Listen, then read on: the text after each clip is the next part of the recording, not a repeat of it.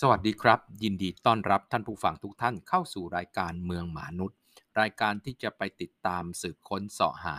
เรื่องราวต่างๆ ที่เกี่ยวข้องกับเมือง และวิถีชีวิตคนเมือง มาเล่าสู่กันฟังโดยกระผมนายมนุษย์หมาป่า วันนี้เป็น episode ที่ร้อยสองนะครับ เรื่องการท่องเที่ยวของไทยจะไปในทิศทางไหนบังเอิญว่าเมื่อเร็วๆนี้นะครับ ได้ไปนั่งอยู่กลาง วงของผู้เชี่ยวชาญด้านการท่องเที่ยว ทั้งจากรัฐ เอกชนแล้วก็คนที่ทำการท่องเที่ยวหรือเป็นแพลตฟอร์มการท่องเที่ยวโดยตรงนะครับ ก็ได้คุยกันเกี่ยวกับเรื่องของทิศทางการท่องเที่ยวของประเทศไทย ในปัจจุบันและในอนาคต อาจจะเอียงไปทางภูเก็ตเล็กน้อยนะครับ เพราะว่าก็พูดถึงภูเก็ตเป็นเคสหลัก แต่ว่าก็มีในภาพรวมหรือในภาพการท่องเที่ยวของประเทศไทย มาให้เห็นเช่นกัน ก็มาเล่าสู่กันฟังครับ การท่องเที่ยวเนี่ยเราก็พบว่ามันคือเปลี่ยนตัวเองนะครับ จากการอันคืออันนี้คือก่อนโควิดก่อนนะครับ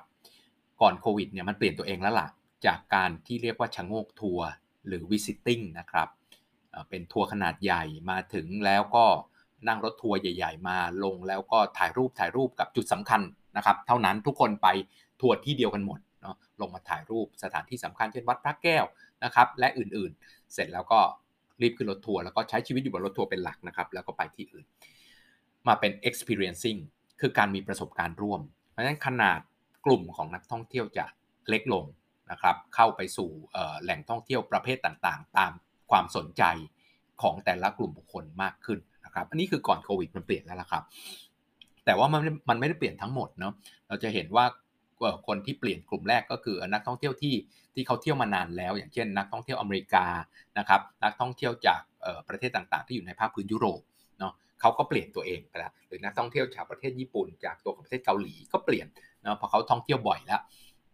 จากเดิมเนี่ยเมื่อก่อนนี้เขาก็เป็นแค่ visiting แหละครับ แต่พอท่องเที่ยวนานเข้าเขาก็เป็น experiencing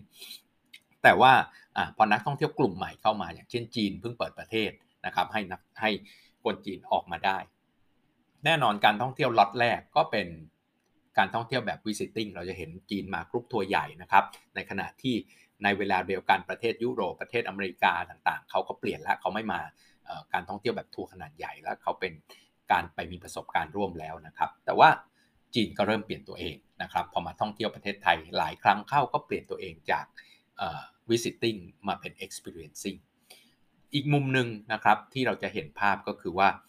การท่องเที่ยวเนี่ยมันขยายบทบาทหน้าที่หรือขยายรูปแบบการท่องเที่ยว เพิ่มขึ้นไปผูกพันกับเรื่องอื่น ๆ ไม่ใช่การท่องเที่ยวแบบชั้นเดียวเชิงเดียว คือท่องเที่ยว แค่การท่องเที่ยวแล้วก็ตัวกิจกรรมข้างเคียงที่โดยตรงกับการท่องเที่ยวเช่นกินข้าว เช่นนั่งเรือและอื่นๆ เท่านั้นแล้วนะครับ ถ้าเป็นวิธีคิดของบ้านเราที่คิดเรื่องของ GDP นะครับผลิตภัณฑ์มวลรวมของประเทศเนี่ยยังคิดตรงไปตรงมาก็คือการท่องเที่ยวแล้วก็สาขา เกี่ยวเนื่องโดยตรงก่อนนะครับ มันก็ขึ้นมาเรื่อยๆนะครับจาก 12%ของ GDP ขึ้นมาจนก่อนโควิดเนี่ยประมาณ 17-18%ในช่วงโควิดก็อาจจะตกลงนิดนึง แล้วก็ประมาณคงที่นะครับ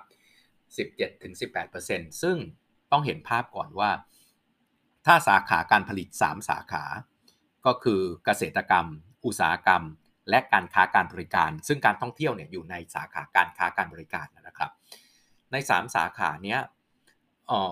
การท่องเที่ยวเนี่ยเป็นสาขาหลักของการค้าการบริการ เพราะว่า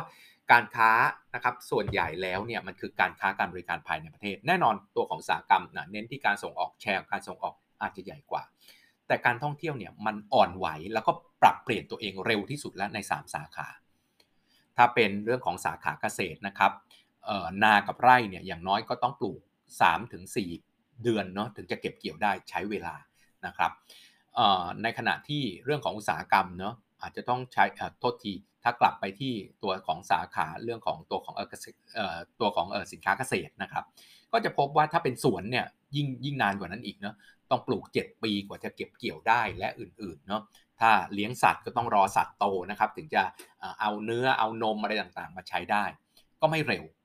แต่ว่าสาขาอุตสาหกรรมเนี่ยก็เป็นแบบเดียวกันครับ สาขาอุตสาหกรรมก็ต้องสร้างโรงงานจนเสร็จนะมีการผลิต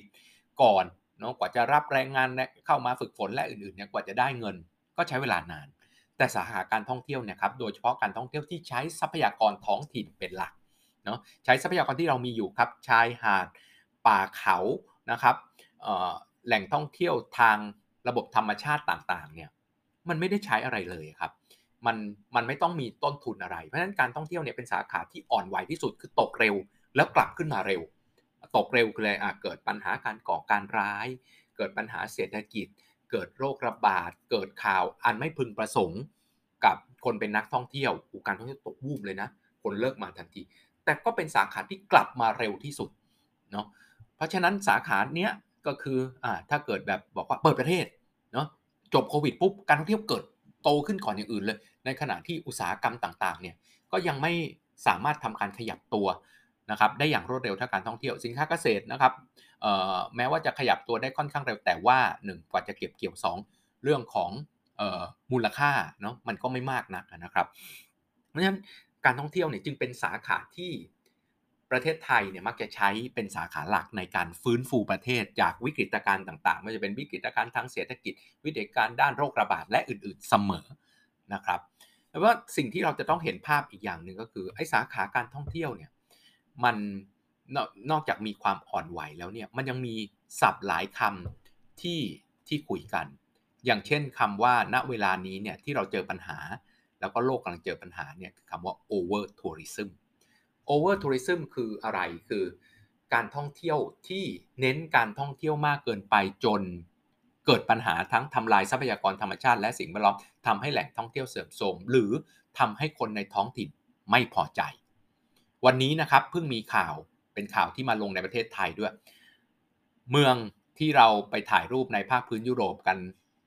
กันบ่อยๆนะครับ เมืองฮาวเมืองฮาวสตัดนะครับที่ถ่ายรูปเป็นเหมือนบ้านในบ้านในรูปแบบบ้านในเทพนิยายที่เราไปถ่ายรูปกันเสมอเนี่ยแล้วก็เป็นจุดที่เซลฟี่ปรากฏว่าโดนคนในเมืองครับ ไปเอาแผงไม้ครับสูงๆเนี่ยไปตั้งไว้ตรงนั้นเลย ไม่ให้คนถ่ายรูปบอกว่ารำคาญนักท่องเที่ยว หรือว่าเวนิสนะครับเป็นจุดที่คนไปถ่ายรูป อันนี้มาลงในเรื่องของ over tourism มากที่สุด เพราะว่ามีคนไปพ่นสีผนังเอาไว้ครับนะครับพ่นไว้บนกำแพงว่า tourist go home นะในขณะที่เป็นเมืองท่องเที่ยวที่ได้รายได้จากการท่องเที่ยวมาก คนในเมืองไม่ happy ครับจากการที่มีนักท่องเที่ยวเข้ามามากจนเกินไปจนกระทบชีวิตของเขา อันนี้เป็นประเด็นหนึ่งที่ที่ ต้องถกเถียงกันว่า over tourism เนี่ยเป็นยังไง แล้วหลาย ๆ ประเทศครับ พยายามแก้ปัญหา over tourism ไม่ว่าจะเป็นประเทศไทยก็ทำครับ สิ่งที่เรียกว่าค่าเหยียบแผ่นดินนะครับที่ผมเคยพูดในตัวของ episode ก่อนๆหน้านี้ก็ลองไป search ดูนะครับคำว่าค่าเหยียบแผ่นดิน แล้วก็เปรียบเทียบประเทศอื่น ๆ ให้ให้ดูด้วยนะครับว่าที่ไหนเป็นยังไงบ้างประเทศไทยจะเก็บค่าเหยียบแผ่นดิน 700 บาทสำหรับนักท่องเที่ยวต่างชาติจะเก็บรวมไปในค่าตั๋วเครื่องบินเลย หลาย ๆ เมืองนะครับในตัวภาคพื้นยุโรปก็ไปเก็บจาก ไปเพิ่มค่าที่พักนะครับไปเพิ่มค่าที่พักสำหรับนักท่องเที่ยวต่างถิ่นอาจจะ 1 ดอลลาร์ต่อคืน หรือว่าจะเป็นร้อยละก็ตาม 12 30%และอื่นๆ เพื่อเอารายได้ตรงนั้นเนี่ยกลับมาข้างหนึ่งนะครับ บางเมืองก็เป็นชดเชย ให้ชดเชยโครงสร้างพื้นฐานต่างๆ ไปทำสวนสาธารณะไปพัฒนาคมนาคมขนส่งเพื่อชดเชยให้กับประชากรในเมือง หรือบางเมืองก็จะบอกว่าเอาตรงนี้ไปทำการพัฒนาการท่องเที่ยวเองด้วยนะครับเพื่อไปจัดอีเวนต์ เพื่อดึงดูดการท่องเที่ยวโดยเฉพาะยิ่งในช่วงเวลา low season นะครับที่ไม่มีนักท่องเที่ยวมาเนี่ยก็จะมีอีเวนต์ซึ่งใช้เงินตรงเนี้ยไปในการจัดอีเวนต์ไปทำ PR ต่างๆ เพื่อทำให้การท่องเที่ยวเนี่ยมันมีการขยายขึ้นนะครับไอ้ประเด็นปัญหาเรื่องนี้เนี่ยหลายๆ ประเทศก็ใช้แล้วก็มันมีปัญหาเรื่องความเท่าเทียมคู่กับ over tourism มาอีกนะครับ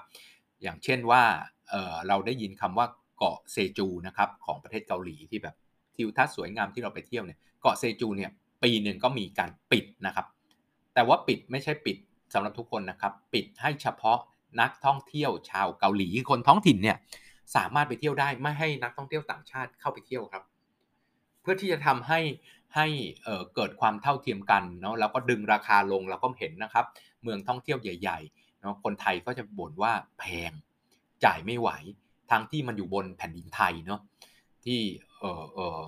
กลายเป็นว่ามีแต่นักท่องเที่ยวชาวต่างชาติ รับแต่นักท่องเที่ยวชาวต่างชาติ จนคนไทยเนี่ยไม่สามารถสู้ราคาได้เนาะไม่สามารถสู้ราคาได้ แล้วก็กลายเป็นว่าเราไม่สามารถที่จะไปเที่ยวบริเวณนั้นได้เนาะอันนี้ก็เป็นปัญหาอีกอันหนึ่งที่ตามมาเพราะฉะนั้นประเทศเกาหลีก็บอกว่าอ้าวทั้งโอกาสในการเข้าไปเที่ยวและก็ดึงราคาลงให้สามารถที่จะตอบสนองหรือไม่ให้ ประชาชนในในประเทศเขารู้สึกว่าถูกนักท่องเที่ยวต่างชาติมาใช้ทรัพยากรของเขาจนเขาไม่ได้ใช้ไม่ได้เที่ยวในที่ที่ดี ๆ เลยนะครับ หรือว่าที่บ้านเราก็มีทำครับ แต่ว่าไม่เป้าหมายไม่ใช่เรื่องของการนักท่องเที่ยวต่างต่างชาติ ไม่ได้เป็นปัญหาเรื่องของ over tourism ต่อ feeling ของประชาชน แต่ว่าตัวของกระทรวงทรัพยากรธรรมชาติและสิ่งแวดล้อมเนี่ยก็ใช้มาตรการในการปิด อ่าว ปิดทะเลนะครับ ปิดแหล่งท่องเที่ยวที่มีความอ่อนไหวด้านทรัพยากรธรรมชาติและสิ่งแวดล้อมนะเพื่อให้ฟื้นตัวเองให้ให้สัตว์น้ำนะครับ ได้สามารถที่จะวางไข่และอื่น ๆ ได้ในบางเวลาของปี เราก็มีมาตรการแบบนี้นะครับ ก็ตั้งคำถามต่อมาว่าเอ๊ะแล้วเราจะมีมาตรการจำกัดจำนวนนักท่องเที่ยวไหมเพราะมันมีคำว่า carrying capacity หรือความสามารถในการรองรับอยู่นะครับ ก็ได้คำตอบว่าจริง ๆ แล้วเนี่ยมันเคยมีอย่างเช่น อย่างเช่นเนาะเราเคยเมื่อเมื่อเมื่อ เมื่อหลายปีที่แล้วนะเราก็มีการที่จะจำกัดจำนวนนักท่องเที่ยวไปเที่ยวถ้ำนาคาที่จังหวัดบึงกาฬเนาะใช่ไหมก็ต้องไปลงทะเบียนก่อน แล้วก็ขึ้นไปได้เท่านี้เท่านี้ แต่ว่ามันก็เปิดอยู่ได้ 3 เดือนนะครับ แล้วก็ต้องเลิกเพราะว่ามันก็มีข่าวว่าคนเด่นคนดังดาราทั้งหลายเนี่ยใช้ใช้อภิสิทธิ์หรือใช้กลไกอะไรต่างๆ ได้ขึ้นไปเที่ยวได้ แล้วก็ก็ลองคิดดูว่าถ้าเกิดเรียกคนที่เกี่ยวข้องกับการท่องเที่ยวคนท้องถิ่นทั้งหมดมา บอกว่าเออจำกัดที่ 20,000ไหม สมมุตินะครับเป็นเลขกลมๆจำกัดที่ 20,000 คนไหมทุกคนบอกว่าโอเคจำกัด แต่พอนักท่องเที่ยวมาเจาะเป็น 50,000 คน ยืนรอกันอยู่ที่จะเข้าเนี่ยเงินมันลอยอยู่ตรงหน้าเนี่ยจะเอาไหมอะทุกคนก็บอกว่าเปิดให้นักท่องเที่ยวเข้ามาเถอะ นี่คือสิ่งที่ที่เราคงต้องเห็นภาพเนาะย้อนกลับไปอีกจุดหนึ่งนะครับ ตรงที่ว่าเอ่อ18%ณวันนี้เนาะก็มีนะครับแนวคิดของตัวของกระทรวงท่องเที่ยวและกีฬา บอกว่าในอนาคตนะครับอีกประมาณ 10 ปีข้างหน้าเนี่ยจะพยายามทำให้ถึง 25 25%ครับ1ใน 4 ของ GDP ของประเทศไทย จะอยู่บนสาขาการท่องเที่ยว อันนี้เป็นเรื่องที่ถกเถียงกันในหมู่ที่เรานั่งคุยกันวันนั้น เพราะว่าคนที่เกี่ยวข้องกับการท่องเที่ยวเองก็บอกว่า 25%เนี่ยมันมากเกินไปหรือเปล่า เราจะไปพึ่งพาตรงนั้นมากเกินไป แล้วถ้าเกิดปัญหาอะไรขึ้นมาเนี่ย ปัญหาอย่างเช่นโควิดที่ผ่านมา โลกไม่ได้จบแค่นี้หรอกครับ ต่อไปอาจจะเกิดภัยพิบัติทางระบบธรรมชาติ heat wave เนาะ climate change น้ำท่วม และอื่นๆ เนี่ย ถ้าเราไปพึ่งพาอยู่บนบนการท่องเที่ยวซึ่งอ่อนไหวมากเนาะ เกิดโรคระบาด เกิดภัยพิบัติทางธรรมชาติ เกิดข่าวไม่ดี เกิดการก่อการร้าย นักท่องเที่ยวก็ไม่มา แล้วมันจะเกิดปัญหาแบบที่ภูเก็ตเจอมาเมื่อ 3 ปีที่ผ่านมานะครับ ก็คือภูเก็ตเนี่ยเขาอยู่บนฐานของการท่องเที่ยวเป็นหลักละพอปิดประเทศด้วยโควิดเนี่ย ก็ เรียกว่าตายอะครับ เรียกว่าตาย เพราะว่าฐานมันอยู่บนนั้นเพียงอย่างเดียว แต่ว่าตัวเลขอันหนึ่งที่ที่เห็นก็คือว่า อันเนี้ยไอ้สิบแปดเปอร์เซ็นต์แล้วจะขึ้นเป็นยี่สิบห้าเนี่ย มันคิดแต่สาขาการท่องเที่ยวนะสาขาการท่องเที่ยวเพียวๆที่คิดแบบเดิม ค่าโรงแรม ค่าอาหารนักท่องเที่ยว ค่าเข้าพิพิธภัณฑ์ ค่าเข้าแหล่งท่องเที่ยวและอื่นๆนะที่นักท่องเที่ยวจับจ่ายใช้สอยโดยตรง ในในแหล่งท่องเที่ยวปกติ traditional เท่านั้น แต่ว่าในช่วงเวลาที่ผ่านมาเนี้ยการท่องเที่ยวเนี่ยมันขยายตัวออกไปมากกว่าเดิม แล้วก็ก้าวเข้าไปที่เราเห็น GDP ในสาขาอื่นๆเนี่ยมันมีสาขาการท่องเที่ยวเข้าไปอยู่ในนั้นนะตัวอย่างเช่นเนาะคนที่ซื้อเครื่องประดับซื้อจิวเวลรี่ต่างๆเนี่ยเกินครึ่งนะครับของเรื่องของ GDP อันเกิดกับสาขาจิวเวลรี่เนี่ยมาจากนักท่องเที่ยวที่มาเที่ยวเมืองไทย แล้วถูกรถตู้พาไปซื้อ เครื่องประดับต่างๆเนาะนี่คือรายได้ที่ไปปรากฏอยู่ในสาขาเจวลรี่ไม่ได้ปรากฏอยู่ในสาขาการท่องเที่ยว หรือ medical medical tourism ก็จะเห็นภาพว่า medical medical tourism เนี่ยมันไปปรากฏอยู่ในสาขาการแพทย์เนาะของ GDP แต่จริงๆแล้วเนี่ยมันเกิดจากการท่องเที่ยว ก็เขาก็บอกว่าไม่แน่นะ จริง ๆ แล้วตอนนี้การท่องเที่ยวอาจจะเกิน 25%แล้วก็ได้เพราะมันไปซ่อนอยู่ในสาขาอื่น ๆ ที่ตอนนี้การท่องเที่ยวขยายตัวเอง ไม่ใช่มาท่องเที่ยวซีซันแซนคิดตัวเลขง่ายๆเนาะโรงแรมที่อยู่ในแหล่งท่องเที่ยวก็คิดเป็นรายได้ออกมากินอาหารร้านอาหารที่อยู่ในแหล่งท่องเที่ยวแค่นั้นไม่ใช่แล้ว มันขยายออกไปมากกว่านั้น ซึ่งณวันนี้อาจจะเกินกว่านั้นแล้วก็ได้ แต่ว่าก็เกิดคำคำถามต่อมาเคสของภูเก็ตนะครับว่าจะทำยังไงเนาะให้เกิดความยั่งยืนมากขึ้น ก็บอกว่า เออต้องนะก็มีคนพูดว่าต้องต้องไปเสริมเศรษฐกิจสาขาอื่นเนาะ ให้มีความมั่นคงเอาไว้ ผมก็คิดตามนะ แล้วผมก็เกาหัวมา แล้วบอกว่า เอ๊ะ ลองลองคิดดูนะ ว่ามันจะเป็นไปได้ไหมอะแน่นอนหลักการมันถูกต้อง ก็คือทำการกระจายนะลดความเสี่ยงนะครับ เหมือนทำการกระจายการลงทุนไปในหุ้นตัวอื่นเนาะไม่ใช่ลงอยู่ในหุ้นตัวเดียวเนาะเกิดตัวนี้มีปัญหาก็เจ๊งหมดอะเนาะแต่คำถามที่เกิดขึ้นก็คือว่าไอ้สาขาการท่องเที่ยวเนี่ยเงินมันเยอะมาก มีรายได้ดีมากเนาะสมมุติว่ามีรายได้สมมุติผมทำอะไรสักอย่างหนึ่งที่อยู่ในสาขาของการท่องเที่ยวที่ภูเก็ต ซึ่งเป็นรายได้ดีมากเนาะผมได้เดือนละ1 0 0 0 0แสนบาท แต่ว่าให้ผมไปทำการเกษตรที่ภูเก็ตเพื่อมีความมั่นคงเนาะวันที่มีปัญหาเรื่องการท่องเที่ยวได้เหตุใดก็ตามเนี่ยก็ยังมีสาขาเกษตรอยู่ แต่ผมได้เดือนละหนึ่งหมื่นบาท เพราะรายได้มันต่างกันมากอยู่แล้ว เพราะการท่องเที่ยวใหญ่แบบที่ภูเก็ตเนี่ยรายได้มันมหาศาลน่ะต้องบอกว่าให้ผมไปทำที่มีรายได้หนึ่งหมื่นบาท เพื่อความมั่นคง แล้วปรากฏว่าการท่องเที่ยวเนี่ย เราก็เห็นอยู่นะครับภูเก็ตเนี่ยโตเอาโตเอาเป็น 10 ปีต่อกันแล้วอะเพิ่งมาตกเอาโควิดนี่แหละ แล้วให้ผมทนได้รับเงินหมื่นบาท เพื่อความมั่นคงอยู่ 10 กว่าปี โดยไม่รู้ว่าเมื่อไหร่จะจะ มีความมั่นคง เพราะว่าเศรษฐกิจการท่องเที่ยวตกเหรอเป็นคุณคุณเอาไหมอะไปไปทำในสาขาอื่น ไม่ใช่สาขากระแสหลัก เพื่อสร้างความมั่นคงแล้วก็เป็น 10 ปี ผมก็ทนได้เงิน 1 0,000 บาทไปเรื่อย ๆ อย่างนั้นเหรอก็มีคนพูดออกมาว่า เอ๊ะก็แบบถ้าเป็นแบบประเทศญี่ปุ่นเนาะประเทศญี่ปุ่นที่ทำว่าประเทศญี่ปุ่นต้องมีความมั่นคงทางอาหาร ทุกคนก็รู้ว่าชาวนาของญี่ปุ่นเนี่ยรวยนะครับ แต่ไม่ได้รวยจากการขายสินค้าเป็นหลักเนาะแต่ว่ารวยจากการที่สินค้าส่วนหนึ่งแหละ แต่ว่ารัฐเนี่ย support ว่าจะเป็นการประกันราคาข้าวการให้ความช่วยเหลือและอื่น ๆ เพื่อให้เกษตรกรของญี่ปุ่นยังคงอยู่ เพราะว่าประเทศญี่ปุ่นมีความเสี่ยงต่อการเกิดภัยพิบัติทางระบบธรรมชาติต่าง ๆ มากมายนะครับแล้วก็เป็นเกาะนะพึ่งพาคนอื่นได้ยาก มีความเสี่ยงเรื่องของความขัดแย้งระหว่างประเทศกับจีนกับอะไรต่างๆเนี่ยก็ต้องมีความมั่นคงตรงนั้น แต่ถามว่า การที่ประเทศไทยจะไป support อะไรสักอย่างให้ subsidy ให้เงินสนับสนุนอะไรสักอย่างไปเรื่อยๆเนะเพื่อสร้างความมั่นคง ในขณะที่สาขาอื่นรวยเอารวยเอานั่งมองตาปริบๆและฉันรับเงินสนับสนุนอยู่อย่างเดียวเนี่ยมันจะเป็นไปได้ไหมนะครับ ต่อมาสิ่งที่ต้องเห็นก็คือว่า การท่องเที่ยวเนี่ยมันขยายตัวเองมากขึ้นเรื่อยๆเนาะเราก็จะเห็นว่ายุคหลังๆเนี่ย การท่องเที่ยวกลุ่มเล็กลงนะครับ FIT นะนักท่องเที่ยวแบ็คแพคเกอร์หรือนักท่องเที่ยวกลุ่มเล็กเนี่ยมา แล้วเขาก็มีความต้องการจำเพาะเจาะจงเฉพาะทาง แต่ว่าสิ่งที่การท่องเที่ยวที่จะอยู่ได้ในอนาคตเนี่ยต้องใส่เรื่องราวใส่ story เข้าไปเพื่อขยาย story ของมันขยายตัวชี้วัดของการท่องเที่ยวเนี่ยมันอยู่ที่ 2 ตัวนะครับเรื่องปกติจำนวนวันพักค้างกับค่าใช้จ่ายต่อหัว ดังนั้นถ้าเราสามารถขยาย story อย่างเช่น มาเที่ยวแล้วได้นวดสปาเพิ่มมากขึ้น มาเที่ยวแล้วเกิดเอกลักษณ์อัตลักษณ์ไปเรียนนะครับ อย่างเช่นถ้าไปถ้าเมื่อก่อนไปดูร่มบ่อสร้างไปดูและซื้อร่ม แต่ว่าถ้าเปลี่ยนเป็นไปดูร่มบ่อสร้างไปที่บ่อสร้างแล้วไปเรียนการเพ้นร่ม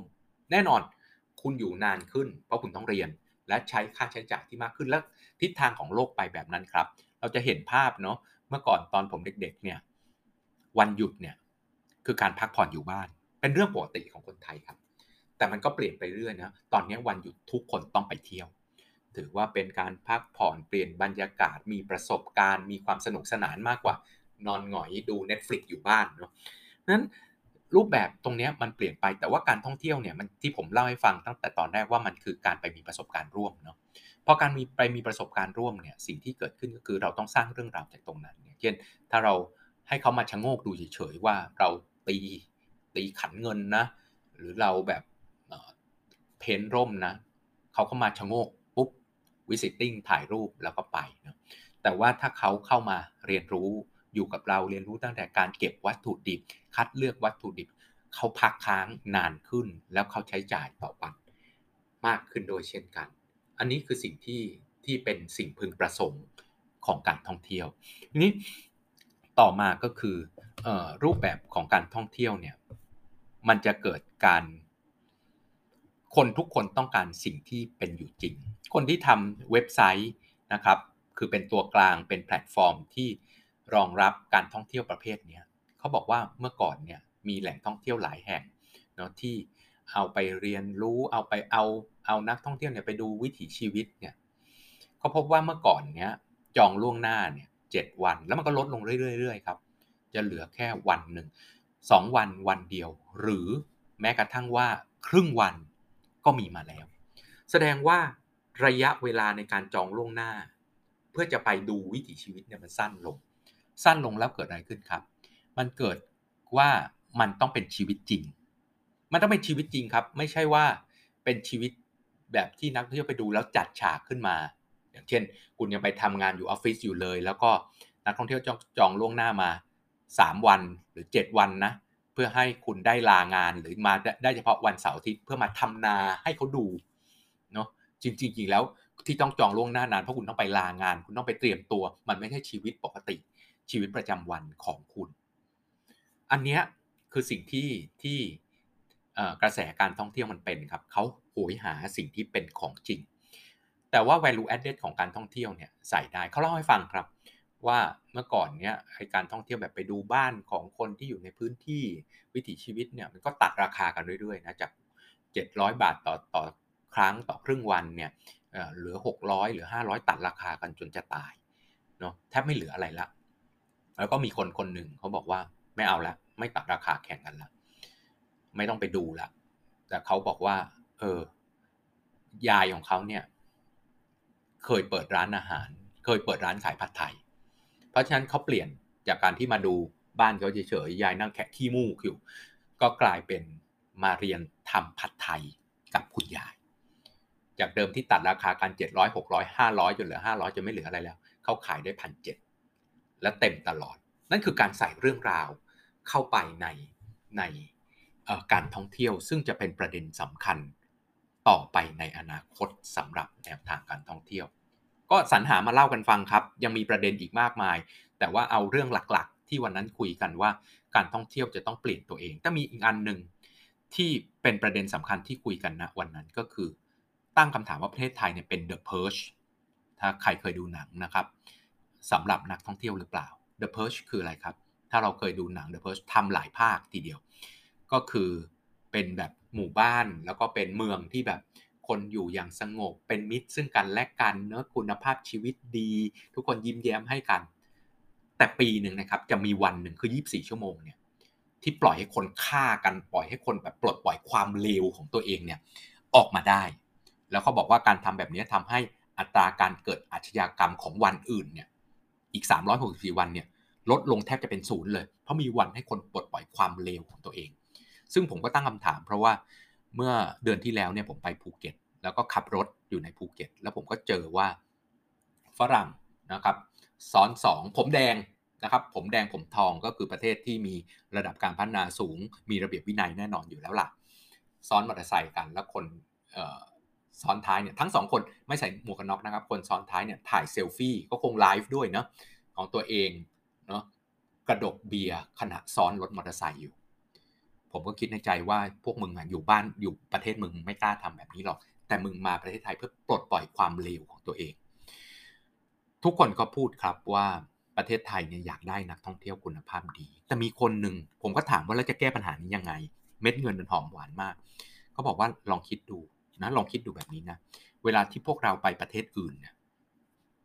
ที่เราไม่ทำผิดระเบียบเนี่ยทำผิดกฎหมายของเขาเนี่ย เพราะคนประเทศเขาไม่กล้าทำถูกไหม เราเนี่ยเป็นคนตัวเล็กเข้าไปในประเทศอื่นเมืองอื่นเนี่ยเราเข้าเมืองตาหลิวต้องหลิวตาตามนะจะมากาจะมาทำซ่าทำผิดกฎหมายมันตายแน่นะตำรวจจับติดคุกแน่ เราก็เห็นว่าประเทศเขาเนี่ยไม่ทำกัน เราจึงอยู่ในระเบียบวินัยเราไปประเทศอื่นๆ จึงอยู่ในวินัย เพราะว่าแน่นอนมีความกลัวเพราะเป็นคนต่างถิ่น ไม่ใช่ที่คุ้นเคยอยู่แล้ว แล้วคนประเทศเขาไม่ทำกัน แต่ถ้าประเทศไทยเนี่ยยังไม่สวมหมวกกันน็อกขี่มอเตอร์ไซค์ ได้นะคนไทยทำแบบนั้นเอง คนไทยฝ่าไฟแดงขี่มอเตอร์ไซค์ฝ่าไฟแดงได้ ต่างชาติก็ทำครับ เพราะฉะนั้นเขาก็บอกว่า เออ ลองคิดดูสิว่า